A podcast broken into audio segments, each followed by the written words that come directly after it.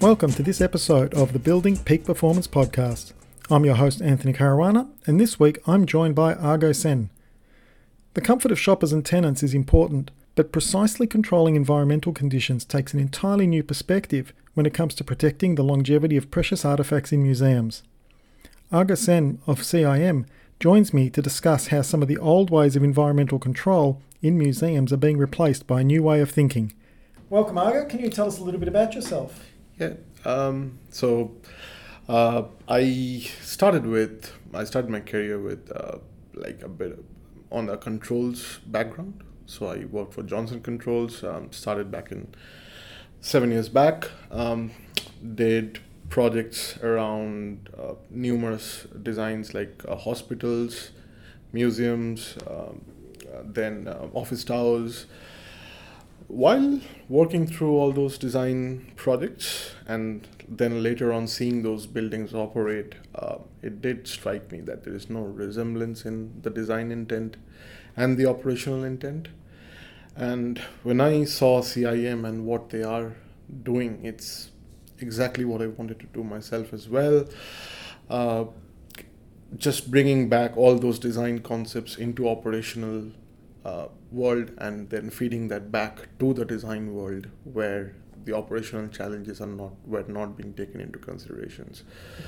So one of the challenges that we face in this is we often think about environmental systems and we think about the comfort of the people inside buildings, but in museums the challenges are quite different, aren't they? Because you're actually trying to protect artifacts and objects. Absolutely. Um, look, uh, when when we design a complex system, a, a complex environment like uh, a museum, we do have to consider the precise environment control that you need to have in that space. So, from a design perspective, the guy who is designing that job would be thinking these are the best possible outcomes or these are the best possible ways of how to do that and how to keep that level consistent so, what sorts of things are we talking about there? Uh, we're talking of humidity control, we're talking of temperature control, and to do that, it's not often the most energy efficient way of how the, the job is designed. The designer would only look at maintaining the conditions, but not at the operational cost of it. So, when we came to look at some of these museums and the data that it has and it, when it was trying to control to that precise level of temperature and humidity what we realized is that the operational inefficiency to do that is huge. And why or how that could be um, a big problem on the long-term operational um, from from a long-term operational perspective of, of the museum is is what we wanted to dig into. So um, we have been tr- like d- trying to quantify why this humidity control, the way that it has been done, is not the best way of doing it. And it took a lot of convincing to begin with, but people are slowly trying to understand the importance of changing to a different control strategy, which I'm going to talk about in a little bit. Uh, so, just to, on those on what we're talking about in those environments, I guess in a museum, there's a number of different stakeholders that have got interest. For example, a patron visiting a museum wants to be able to see the painting or the sculpture or the um, the relic or whatever it is that artifact that they're trying to look at. So there's a whole question there about access for the public being able to get close enough to be able to see something. But on the other hand, the museum operators obviously got a concern with security, but they've also got a concern with making sure not only are the patrons comfortable physically, so that the temperature's at a good place for them and good humidity and there's decent airflow, but also that the conditions for the people don't compromise the conditions for the artifacts and the objects inside the museum. Is that one of the really big challenges that exist there? Yes. And what that often leads to is the system fighting each other, where the cooling system would come and try and fight with the heating system. The humidifier would try and fight the dehumidification process. And that is precisely the problem that we are trying to address, in, in which the way the system is controlled. So you effectively got systems that one's pushing and one's pulling, Absolutely. and the result is that both are actually working at stress and not as efficiently as they could because they're fighting rather than cooperating. Even though the intent is to cooperate, but they often end up fighting.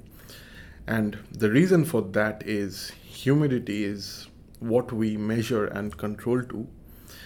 It's it's a very relative parameter. It's not an absolute value.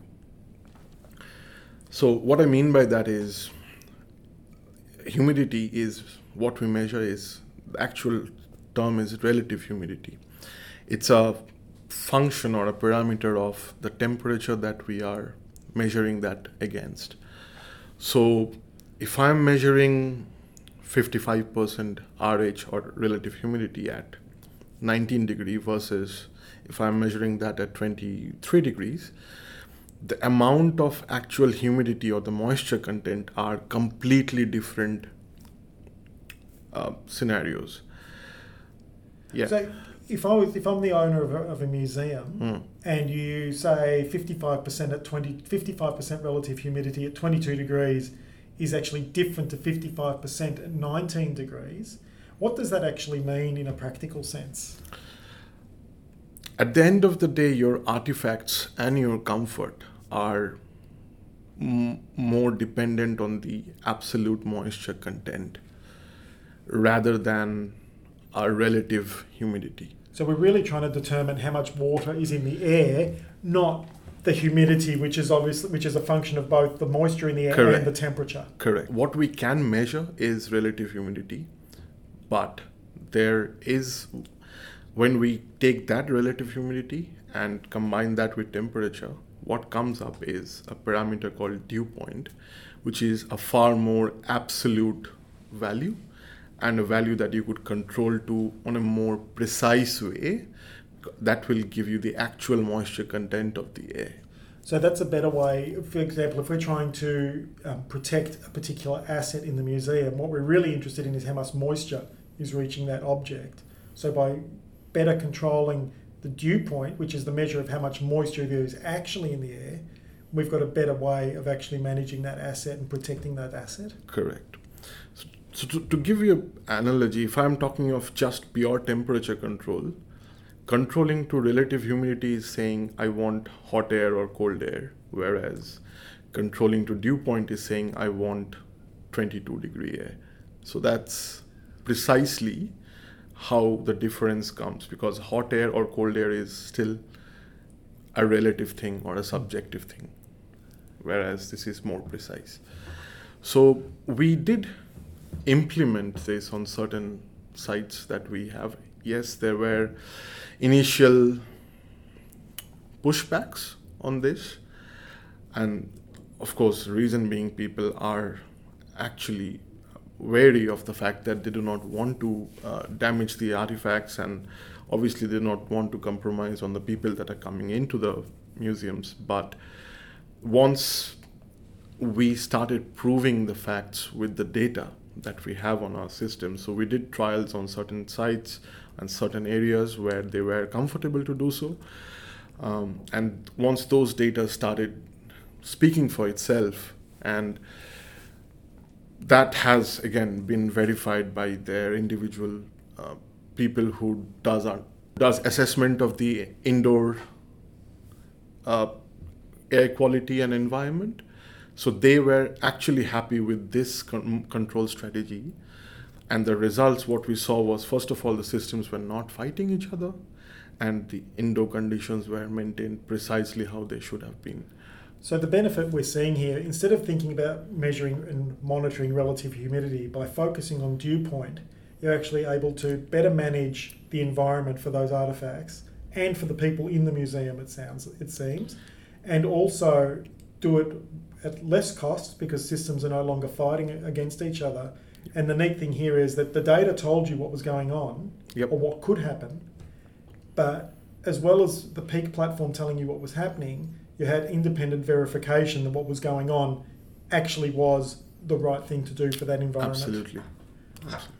So, looking ahead, what are some of the other environmental factors? Is, is dew point the big one for now that you're focusing on with museums? Yes. Absolutely, because um, the humidity control has been the most inefficient uh, control strategy across those sort of assets, and this is what we're trying to roll out. The other ones are pretty consistent um, sort of issues across different other types of assets, which is uh, which is pretty similar to what you see across any office building or um, any uh, airport or a retail center. But this is very specific to the museums where you're doing humidity control, where you could relate the same story to a hospital as well. Mm-hmm. But uh, museum is one thing, and try and conveying that and convincing that to the hospital will be another challenge going ahead.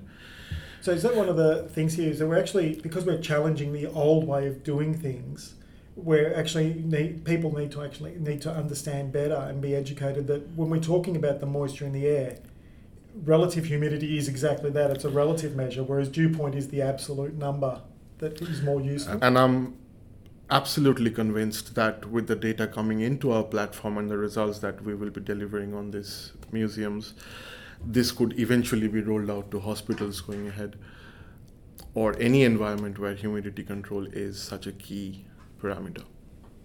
Well, thanks very much for that. It's been really, really helpful. Obviously, the museum environment is a much is a more complex environment because we're not just dealing with people's comfort, but we're dealing with the longevity of particular of particular objects. So it's great to be able to actually see that there are the data is now supporting a new way of doing things and making better decisions, and that those decisions are now being verified independently as well. So thanks very much for your time today. No problem. Thanks for listening to the Building Peak Performance podcast. If you'd like to ask us a question or share your ideas, please visit our website cim.io or email us at smarterbuildings at cim.io.